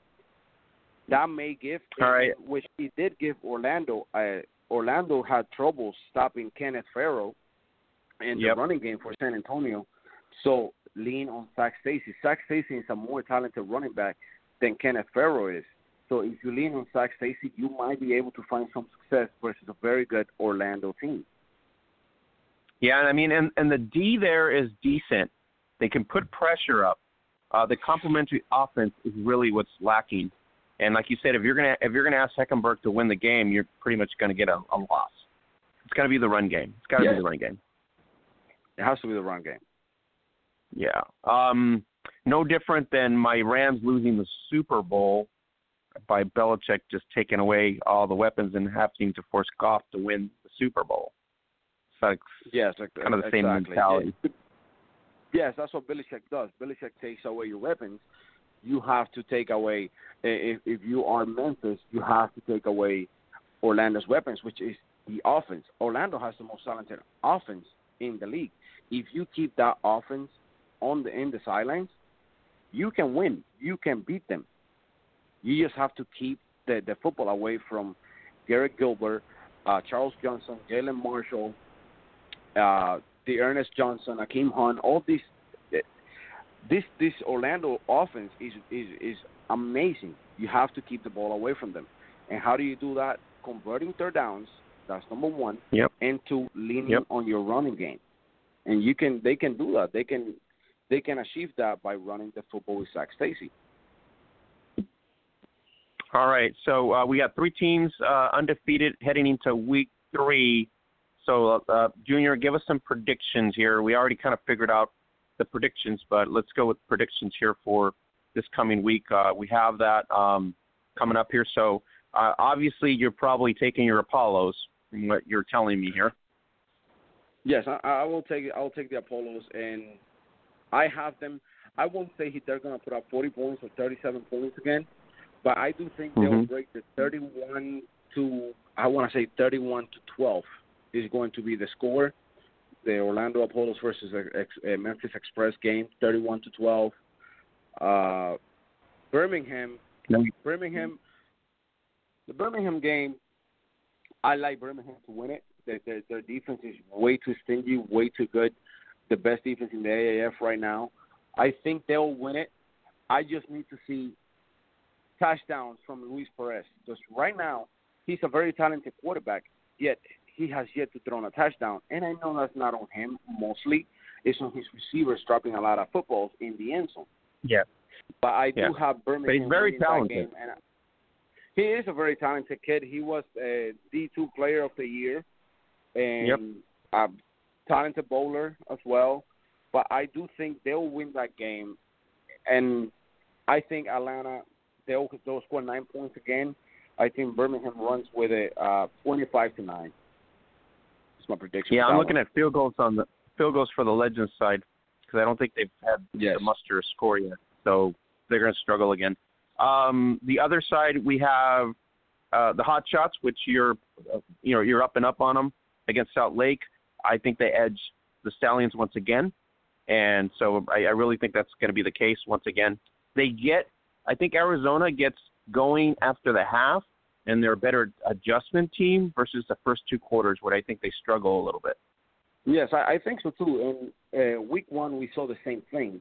Week one, uh, the Stallions kept up with the with the hot shots all through the first half. Second half, the hot shots just took over the game. Johnny Wolford had a, ga- a great game, four touchdowns. Uh, Rashad Ross was uh, unbelievable uh, as a receiver. To me, one of the it, I want I want to say top three receiver in the AAF right now. You know, competing right there with Charles Johnson. Charles Johnson is different. Charles Johnson has uh, a lot of NFL experience. So does Rashad Ross, but it's, it's, it's different. Uh, in my opinion, Charles Johnson, not just because he's, he's in the Apollos. I think, in my opinion, Charles Johnson is the better receiver right now in the league. Rashad Ross, to me, he comes uh, close second. But I do think Arizona wins, and like you said, they'll win it in the second half. I think the first half would be a close, a very close game like we saw week one. Second half it is going to be taken over by the hot shots like we saw again week one. All right, I am predicting a massacre in San Diego. Uh, I really do not think Mike Martz has what it what he needs to do, and his quarterbacks are not being protected.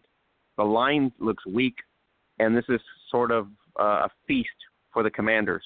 I really, I, Yes. I hope that you know we have another quarterback going down in San Diego because you're gonna have to look for somebody. Yeah, I, do think I do think San Antonio will will win decisively versus San Diego. Uh, week one, again, smoke and mirrors. They only have practice for a month. Only have one preseason game, if you want right, to call it that. scrimmage. uh, ex- experimenting for week one. Now these players are acquainted with each other. The the the uh, the quarterback, oh my God, Logan Woodside. Uh, he has his favorite receiver right now. Uh, Kenneth Farrow is running the football very well, so I think San Antonio will indeed massacre San Diego Fleet. Yeah, I, know that's the same sentiments I have right now. Um, Junior, I really appreciate you coming in. I uh, appreciate if you want to chime in uh, bi-weekly if you have the time. Uh, really love your insight. Yes, sir. Kind of dive in, having the fans here kind of dive into a passionate uh, individual like yourself that's dived into the AAF, giving us some feedback and insights. Um, but so far, you know, besides the looming financial, you know, notice or, or news that we got this week, uh, the on-field play has been pretty exciting. I kind of equate it, like I said earlier, to a college feel with a pro, you know, uh, aspect of it, which I think it makes the fans very excited to watch. Yes, like I, I read on Twitter. Uh, I think it was a couple of days ago. I read on Twitter. It's it's like we're watching a college all star teams playing Mhm. in an NFL atmo- atmosphere, and and and that's exactly how it feels to me. Is we're watching great, great uh, college atmosphere with NFL uh, hype behind the behind the players Right. because these That's players the word. I think these players. Yes, these these players. The, the way I see it is, and this is this is why I love college football more than I than I love the NFL. I love college football because th- these players are trying their hardest to get into the NFL, whereas NFL players already made it. They're already in the league. They don't they don't need to prove anything else other than I, I am who I am. For example, Antonio Brown, uh, or I will give you another example better than that. Le'Veon Bell. Le'Veon Bell, with all the the diva situation that happened this year, sat out the whole year. You cannot do that in college because if you do that in college, you miss one year in college. That could be your shot at the NFL. You miss one year in college, you sat for a year, you might not make it to the league because the guy behind you might outshine everything you did the previous year. In the NFL, you have that luxury, like Le'Veon Bell did this year, and you know somebody's going to pick up Le'Veon Bell next year because he is a very, very talented running back in this in the NFL. So that's why I'm very excited about the AAF because these players are trying to look for a home in the NFL once again. Yeah, Junior, and unfortunately, you know what? Nobody seems to kind of get a break, and I really think this was kind of this is a medium between college and the NFL. If it pans out, it's a good opportunity for uh, sort of a pro scrimmage and with an all-star field type of league. Uh, the problem's going to be can it survive with the overpowering of college basketball and the National Hockey League and the NBA? It's really going to be the question. I- can it survive in the mix of all these other yeah, three leagues? Yeah, that to me, that to me is, is my biggest concern as well. Can can it withstand that month of March? Because this Correct. season ends in April. Can they withstand the low ratings, the the, the few attendance, the the everything that comes with NHL, NBA, and March Madness coming right up next month in a couple of just Yep. in a couple of days, a couple of days away from March. Uh, the the college basketball season begins now. That's when it really begins, Yeah. and that's when everybody's paying attention to that. NHL, again, NBA. It's it's going to be it's going to be tough. This is one of, like I said, one of my main points of concern was was this one. Can they withstand the ratings? Because the XFL couldn't. They couldn't compete with with March, and eventually the league had to fold because they couldn't compete Yeah. with March. Yeah, I think the scale down would be uh, if they can't do a 10 week season, they're going to have to do an eight week season, and that would be what middle February through uh, what the middle of March in a way, or even that. But it's just they'd even they even would have to kick off as early as middle of January, as an example, prior to the Super Bowl mentality. But that's also going to be Yeah. a problem. So it's just uh, yeah, Yeah. they're they're kind of like stuck in a rock and a hard place in terms of whether they succeed or they're going to, like you said, they're going to fail. But so far, it's exciting brand of football. I like it. I, I've been kind of diving into it every week because you know who who would have thought that you see Trent Richardson? when I saw that, I was like, Right. Trent Richardson, who, Right? where is what? Yeah, I, that was like the bombshell for me. You know, Trent Richardson. Wow. yeah. That's so that's actually that's actually what got me excited for the AAF. Seeing Trent Richardson because I was I was in the YouTube channel last year and I was scrolling to see to see all the players because at, at that point they were announcing the cities, they were announcing the players, they were showing out the logos, and and I saw a couple of players that that caught my eye. One of them was Jalen Marshall because I'm an Ohio State fan. He went to Ohio State. mhm. So one of them was Jalen Marshall. Uh, he caught my eye immediately. Then the other one was Trent Richardson. When I saw Trent Richardson, I was like, huh, that's what he's doing. He's back in Birmingham, Alabama. His home, Mhm. his his hometown. He played for Alabama. He's a love. He's Yep. very loved right there. So I, I I'm I'm now I'm in. That's what really grabbed me. It's Yeah. like okay, Trent Richardson is here. I want to see if he really is a, a boss like everyone thought he was, or if he was just not liking the NFL atmosphere anymore and he just wanted out. Which he said. And you know that- he said. He said. You know, That's what he Junior, said. He the, said- the the reality is the system makes the players. If you have a poor coaching system or the, the system doesn't equate to a players on a football squad, it's really going to be detrimental. That's really what happens, and that's the reason Belichick does so well, because I think the Patriots don't pay up because they don't they don't get the, the luxury of a first draft pick. So they they it's almost No, like a they- high school it's almost like a high school mentality where every year you go into who am I who's going to be on the squad and how can I benefit you know how can it benefit me and how can I get these players elevated and I think that's where New England you know no- everybody mocks New England by saying okay they they're playing in the East and you know the Dolphins and everybody else is just crap well it, you can't blame them for the fact that the Dolphins and the Buffalo and the Jets are just crap it's yeah, I mean, you know what do you But let's let's be honest. Let's be honest. Whose whose fault was it that the Bills lost four Super Bowls in a row before Bill Belichick and Tom Brady even it's true came into in, into New, into New England? You know what I mean? It's it's not their Mhm. fault. Look, No, uh, no. Belichick didn't didn't find success uh, when he was in Cleveland, and he had No. uh, Nick Saban with him. So for people also are saying that Tom Brady is a system quarterback, I know I would say that Tom Brady is a system quarterback, but Bill Belichick is a uh, is a system coach because Yeah. they both operate thanks to their own systems, thanks to they feed off each other. You know what I mean? And and Yeah. that's the success New England has had over these past 18, 20 years is Tom Brady and Bill Belichick feeding off of each other. And they no, I mean, and I, I, that's what I'm saying. I, I give him credit. I mean, you saw you saw what he's capable to do at the Super Bowl. Took away, you know, or I, at this point, I you would say outcoached, uh, you know, outcoached uh, the Rams McVay. in in a sense where Yeah. right McVay in a sense that he forced uh, Jared Goff to basically be the person to beat them. It, I mean, their defense Yeah. was not even their defense wasn't even being mentioned as a top-notch defense. Their defense was being mentioned as a weak link. And guess what happened? It Whoa. stood out. I mean, a lot of fans were like, "Okay, this is the most boring Super Bowl ever." Technically, if you're an offensive person that loves offense, yes, the most boring Super Bowl ever.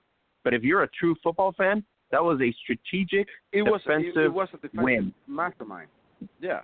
And, Exactly. And we know from and we know from following Bill Belichick and Nick Saban's friendship that they're both defensive masterminds. That's what they shine on. Yep. The defense. Look no further than than the Atlanta versus New England Super Bowl. New England was Yep. losing twenty eight to three, and that defense managed to get it together in the second half, in the fourth quarter, and and they came back and won the Super Bowl in overtime because Bill Belichick understood you have to take away certain things, which he did, and ended up in resulting in the biggest comeback in Super Bowl history. So, Uh, Junior, look just watching Matty Ice on the sideline, just watching Matty Ice on the sideline, right? Never have to touch the football ever again. You know, in that in that game, that was Yeah, that- uh, the equivalent uh, the equivalent of you got beaten because you Yeah, can't and- do man time management. and that's and that's what happens with Tom Brady. Uh, as an Eagles fan, right when when Tom Brady was driving in the during the two minute the two minute drill, I honestly Yeah. I was nervous. I thought we were going to lose that game, that Super Bowl, because Yep. we know Tom Brady. Two minute drills and overtime, he doesn't turn the football over. He will finish the game. He will end the game right then and there. And and we've seen it. Tom Brady has to be one of the greatest uh, playoff quarterbacks we've ever seen. And and it is because of that. If he has the football last, he usually ends the game with a win. And and like you said, Matty Ice was defeated. He he, he looked beaten during that during that overtime.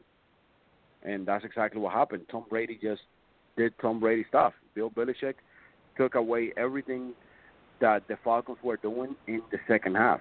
And of course, it doesn't hurt that Julian Edelman made that ridiculous catch also. Yeah. I was just proud of I was proud of my Ram defense because you kept Brady out of the end zone and you literally did you know never he never touched the end zone. He never beat you at the end Nah, zone. No, not once. But the game but Yes. the game wasn't designed for that as you said Junior. The game by Belichick was designed to you know uh, pretty much hinder the the offensive side of the ball because Belichick Take already knew that the. Ram the Ram defense was good, good enough to win, but they couldn't win four quarters. You know what I mean? They could not win it within four quarters. No, and and a lot of people thought that the same Rams defense, I mean Rams team that we saw versus the Chiefs was going to come out versus the Patriots. Oh, I mean the same the same uh, Rams offense. And all I have to say was the the Chiefs had the last defense in the NFL at the time they Sure. they met the Rams and Mhm. Chiefs. Uh, the Chiefs had the last defense in the whole entire league. So for people to to think that is uh, no, you cannot look, you cannot say that because Bill Belichick, uh, he knows how to ad- adjust. Andy Reid is a good And- head coach, but he's no Belichick. No. And Junior, uh, you give Belichick two weeks and you're pretty much dead. you Yeah. better come with your A game.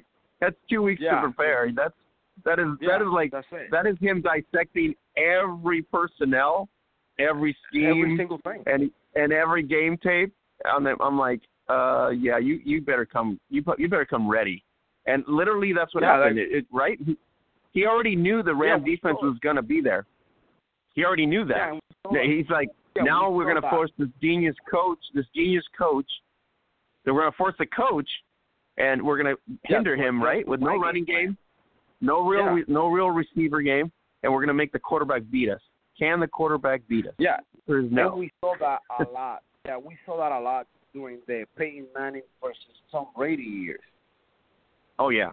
We saw that a lot in the AFC, AFC, uh, NFC games. We we we will see that every single year. We we will see it, and and uh, Peyton Manning is one of the best quarterbacks ever played, and Belichick always knew how to adjust to play Peyton Manning and things like that. And people seem seem to forget that. You know, Tom Brady, Pey- Peyton Manning, Bill Belichick, all all these these great players can match up to Bill Belichick. And uh, McVay, yes, he's a offensive mastermind. Offensive mastermind. He's a genius. He may know everything by heart, every single play he's called three years ago, seven years ago, ten years ago. But he's no match to Bill Belichick and and who he is. He takes away your best weapons, and off the rip, the Rams didn't have Todd Gurley. Todd Gurley wasn't a factor that game. C.J. Anderson was a factor that game, but they took away C.J. Anderson as well. Who do you have a receiver? Right. You have uh, Brandin Cooks. Cook. He's just your speed Yep. receiver. He, he's Well, just Kupp- Kupp being out- Robert Wood. Kupp being out really hurt Goff because I was his go-to guy. So it really Yeah, he puts him in a. favorite But, target. But the bottom line is Yeah, the that- coach, uh, the best coach, probably, uh, I would say, you know, in my lifetime, you know, since following Oh, the, the NFL, Mine, mine too. I mean, at this point, you know, I, I would have to say uh, Belichick's probably beyond the Lombardi because at this point, it's to go nine Super Bowls, to win, uh, you know, to to play in what six out, it's six out of th- I think six and three or something like that. It's still very Yeah, impressive six and three. in, in the short time. Yeah, yeah, nine Super Bowls in in the past uh, in the past two decades to win six Yeah. of them. I mean that that is very impressive. We thought every and I, and I when I say we, I mean everyone who who is an NFL fan, NFL player, NFL coach. It doesn't matter. Everyone thought the Steelers would get to seven Super Bowls before any Oh, yeah. other franchise because they were there. And at this point, you have to look at the Patriots to be the first one to get to seven Super Bowls because Bill Yeah, Belichick, it- I- long Tom I don't- playing, I don't know if they might do it. there's no doubt there. There's no doubt there. It, it's going to happen. I just think it's going to happen. You know, before he retires, it's probably going to happen. Yeah, it it, pro- it probably will because again, the NFC is is a tough conference, but I just don't see anyone in the in the NFC beating out Tom Brady in the Super Bowl, unless you Yeah. are Nick Foles or Pey- or Eli Manning. I just don't see it. I just don't see anyone beating Tom Brady in the Super Bowl from the NFC. I, I, I the NFC is a, is a hard conference. The AFC is relatively easier than than the NFC. So yes, Tom Brady has a clear path to the Super Bowl year after year. He's playing three of the last five. I want to say. I, I do believe he's- playing three Yeah. of the last five. Yeah, Yeah, it's, a, it's, a, it's an impressive resume. Uh, it, it, it's just impressive, so impressive that you can't just, Now, even if quick you're a ha- even if you're a hater, you know, you still got to Yeah. you still got to give him his respect. You know what I mean? yeah, you you have to. You have to give him his flowers. Now, quick question: Which do you think is a is a is a more impress, impressive uh, run? Nick Saban at Alabama or Bill Belichick in New England? No, I would have to say the pro. Pro is more impressive. The pro. I, I really think Yeah. because there's restriction there there's restrictions on salary caps. There's a roster that you got to maneuver with. Where in college, it's not so much restricted because you don't have a cap. So I mean, both. I, if you if you want to say totally impressive in terms of consistently winning and winning a program, then you would say Alabama's probably mo- uh, more impressive in that sense to maintain a program that long. But on a professional level, because of the salary cap and the way he's been able to fundamentally elevate each player on the roster to another level, it's it's not like other teams, you know, uh, Junior. They rely on what two or three key guys that they just paid Yes. big money for, and they're your producers. Where on the Patriots, there's no big money guys unless they're you know, and and half of them take a pay cut just to stay in the system because they know that's the most beneficial thing for them, you know, durability in the system. So it's Yeah, I I, I think- think in one sense, because of the success that they that they've had, I think the loyalty part runs deeper in New England than it does in any other NFL squad because of the fact of Yeah, how and I- successful they've been. Yeah, and I also think, uh, to your point, I do think New England is more successful, has had a, a more impressive run, because when we saw Nick Saban come into the NFL and he coached the Miami Dolphins, again because Mhm. he had the salary cap, he he couldn't do what Right. he what he was used to No. in, in Alabama. Went 15 and 17 over two seasons, and he couldn't hack it, and, and he had to go running back to Alabama because, like you said, salary cap. In, in college, you can go all around the country looking for five and four Yep. stars, and, and you're pretty much guaranteed to get them when you're a program like Alabama. Whereas in the NFL, it's, it's harder to get a, a, a guy like Julian Edelman, who was a quarterback in college, turn him into a wide receiver. Chris Hogan, an, a lacrosse player in college, turn him into a wide receiver and, and be successful at it. Because these these guys are successful wide receivers in the NFL. They're not no scrubs by any means. They're actually successful. They're big contributors to the New England uh, Patriots' success, especially over the last the past uh, five to ten years. It's it's a mindset, Junior, of can you convert that player with so much talent already already with raw talent? Can you convert him to a what's best for the team mentality? You know, the ego, Yes. eliminating the ego, and I think he does the best at that.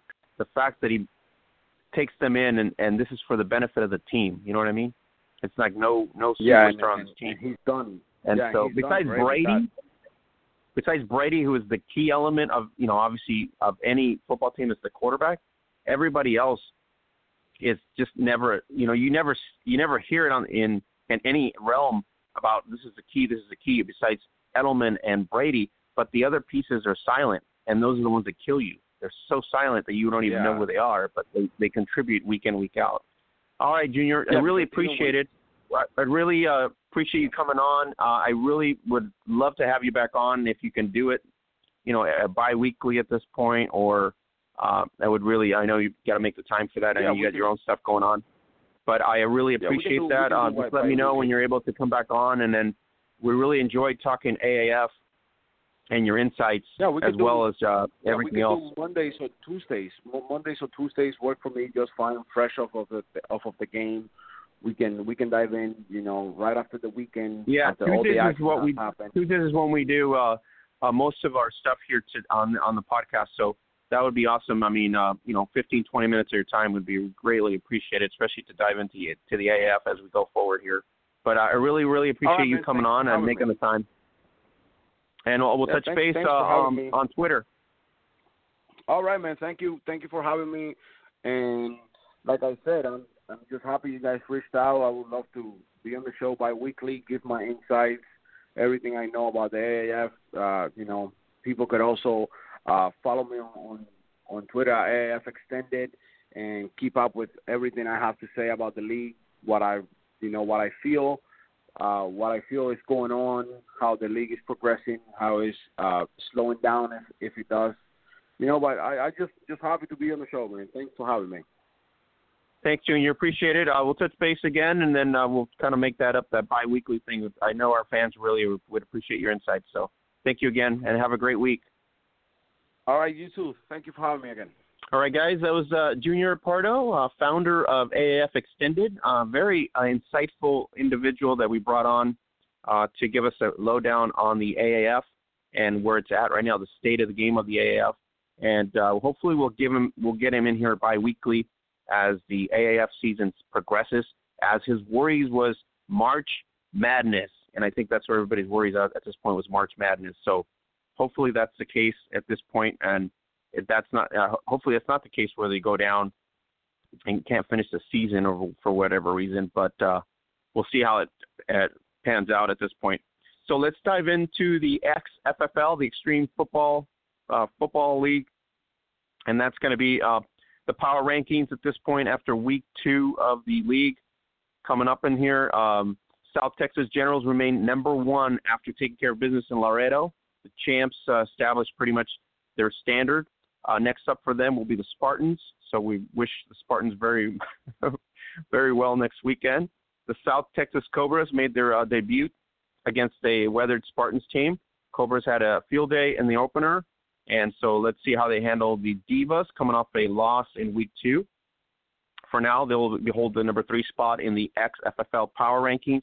Uh, one of the two teams who moved into this was Kingsville Empire. You can check out the video on our Twitter feed. Pretty cool video of the Kingsville Empire.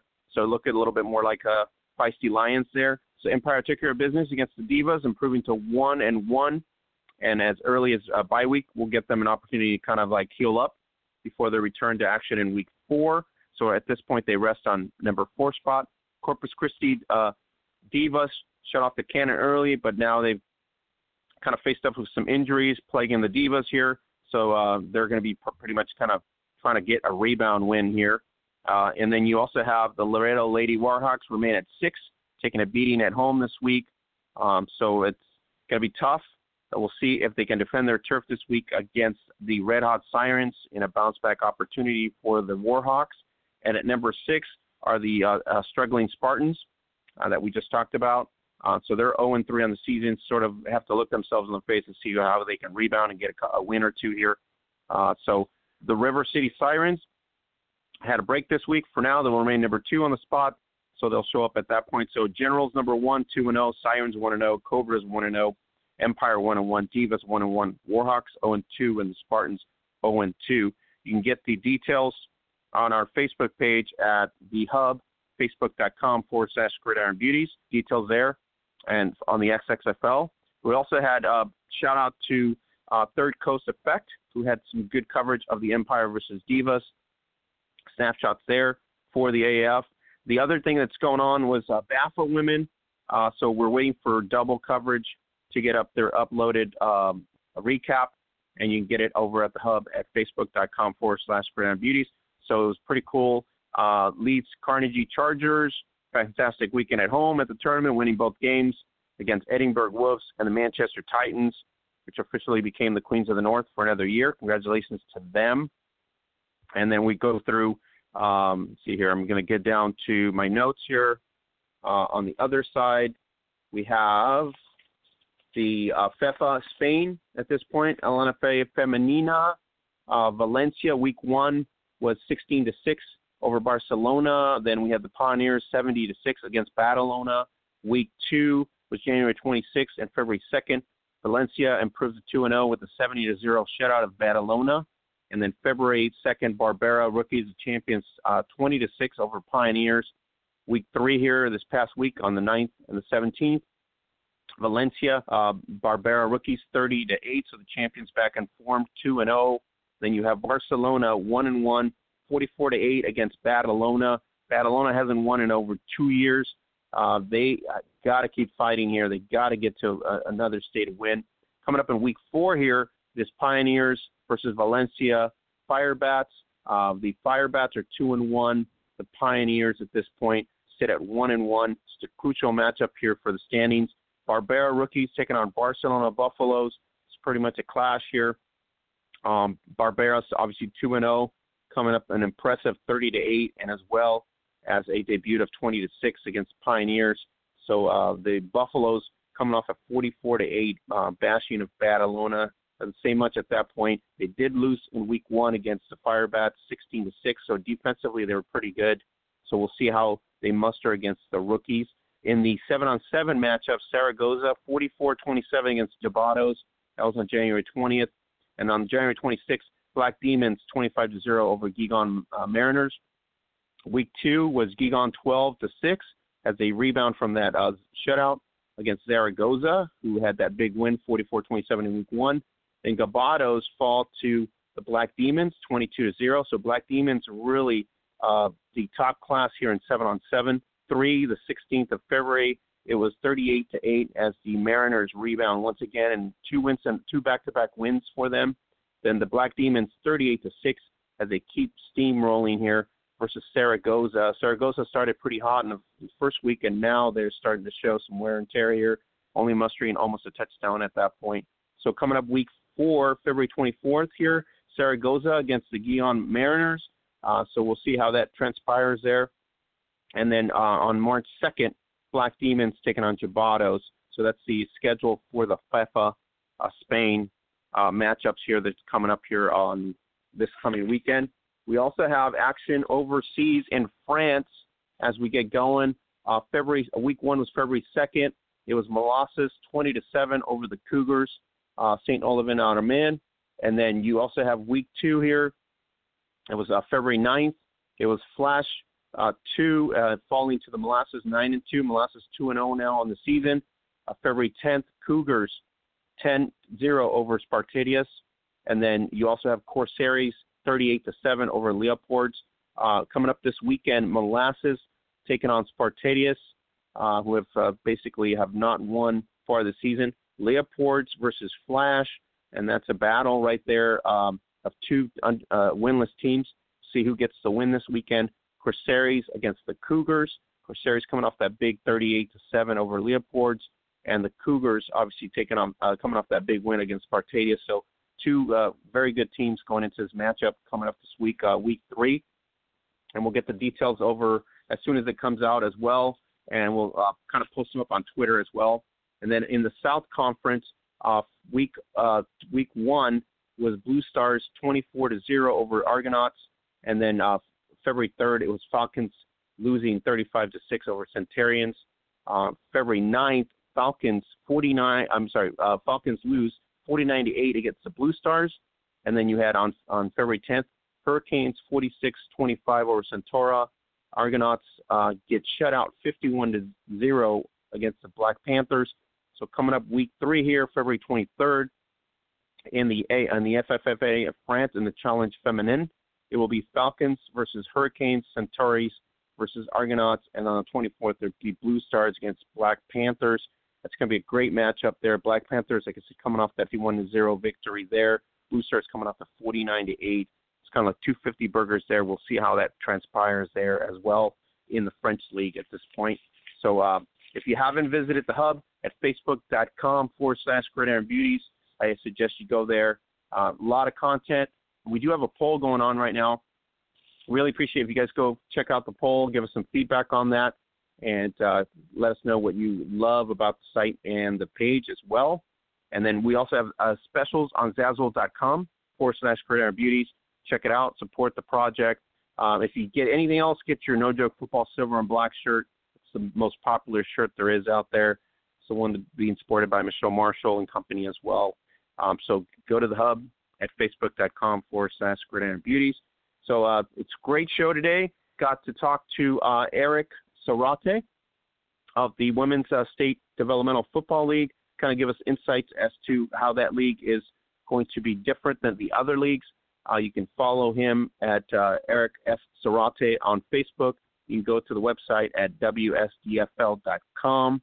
We also had Junior uh, Pardo here coming up, founder of AAF Extended, and he was giving us insights on the AAF, the early season, the struggles, We'll see how it transpires here coming into March Madness for the AAF. Find out if they're going to be able to survive the whole season, given the uh, infuse of the 250 million that was obviously uh, generated by the uh, NHL owner to salvage the league. So um, if you haven't visited us on Twitter or Facebook, I suggest you go there. Uh, there's cool post of the Boston Renegades. Uh, before we leave here, Boston Renegades off-season mode. They're getting ready to defend their title 2019. Uh, pretty good shot of the uh, rookie class that's com- coming in for the Renegades. So we got we're almost 100 days until the road to Denver begins on in April as the WFA uh, gets kicked off as well. And then there was a really nice feature uh, by uh, NBCDFW.com on the uh, WNFC Texas Elite Spartans.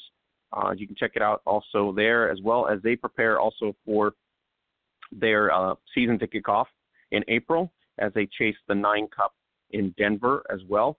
Both championships in the women's game is going to be in Denver this year. Kind of strange in this in a sense, but I guess locality is uh, ideal in that sense because it's more centralized.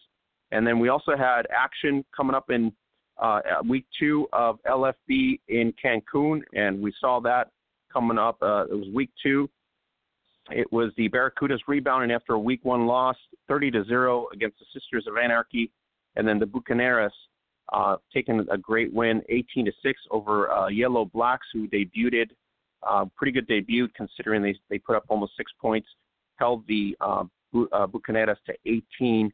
Uh, congratulations out there to uh, some talented talented players out there. Janice Sosa, uh, quarterback Cecilia Rodriguez in company there, and then uh, we I want to just give a shout out to Diagonal as well as RCN Sports out there for giving us the insights on the LFB. You can get the uh, basic post on there as well. We also have uh, women coverage images from WAP Photography, and then we also have uh, David Robertson giving us feedback there as well from the BAFA women action that happened in the UK. So, uh, great show today. We'll hope to have uh, Louise Bean back next week, as I said, and Troy Wilson. And then coming into the season, Mackenzie Brooks and Holly Custis will probably be absent at this point as they get geared up for the April season coming up here for the WFA and the WNFC. So um, it's going to be pretty exciting to talk about that and how the Majestics are going to do and how the um, Iowa Phoenix is going to do as well. So we'll, I'm pretty sure they'll be chiming in at some point down on their bye week. But other than that, we're going to be going solo pretty much at Gridiron Blitz. Myself, uh, Louise Bean chiming in once in a while here, and then we have Troy Wilson as well coming in here to talk pretty much everything American football. Uh, hopefully, we'll get Junior Pardo here as part of the uh, the squad as well bi-weekly, as he's excited to talk the AAF, and we're more than happy to bring him on. So um, awesome. So if you want to go to the hub at facebook.com forward slash career beauties, make sure you do that. You guys have been listening to the best podcast talking women's American football for 10 years running, and this is the Gridiron Blitz. You can check us out on TuneIn, Apple Podcasts, Listen Notes, Player FM, and then you can also check us out now Wednesdays 10 a.m. Indie Rap Radio. You can download Indie App Indie Rap Radio uh, app on the Google Play Store. 10 a.m. Wednesdays, Gridiron Blitz on Indie Rap Radio, and right here also on Blog Talk Radio. So for uh, the absent Holly Custis, Mackenzie Brooks, Troy Wilson, and Louise Beans, Oscar Lopez saying have a great night, everybody.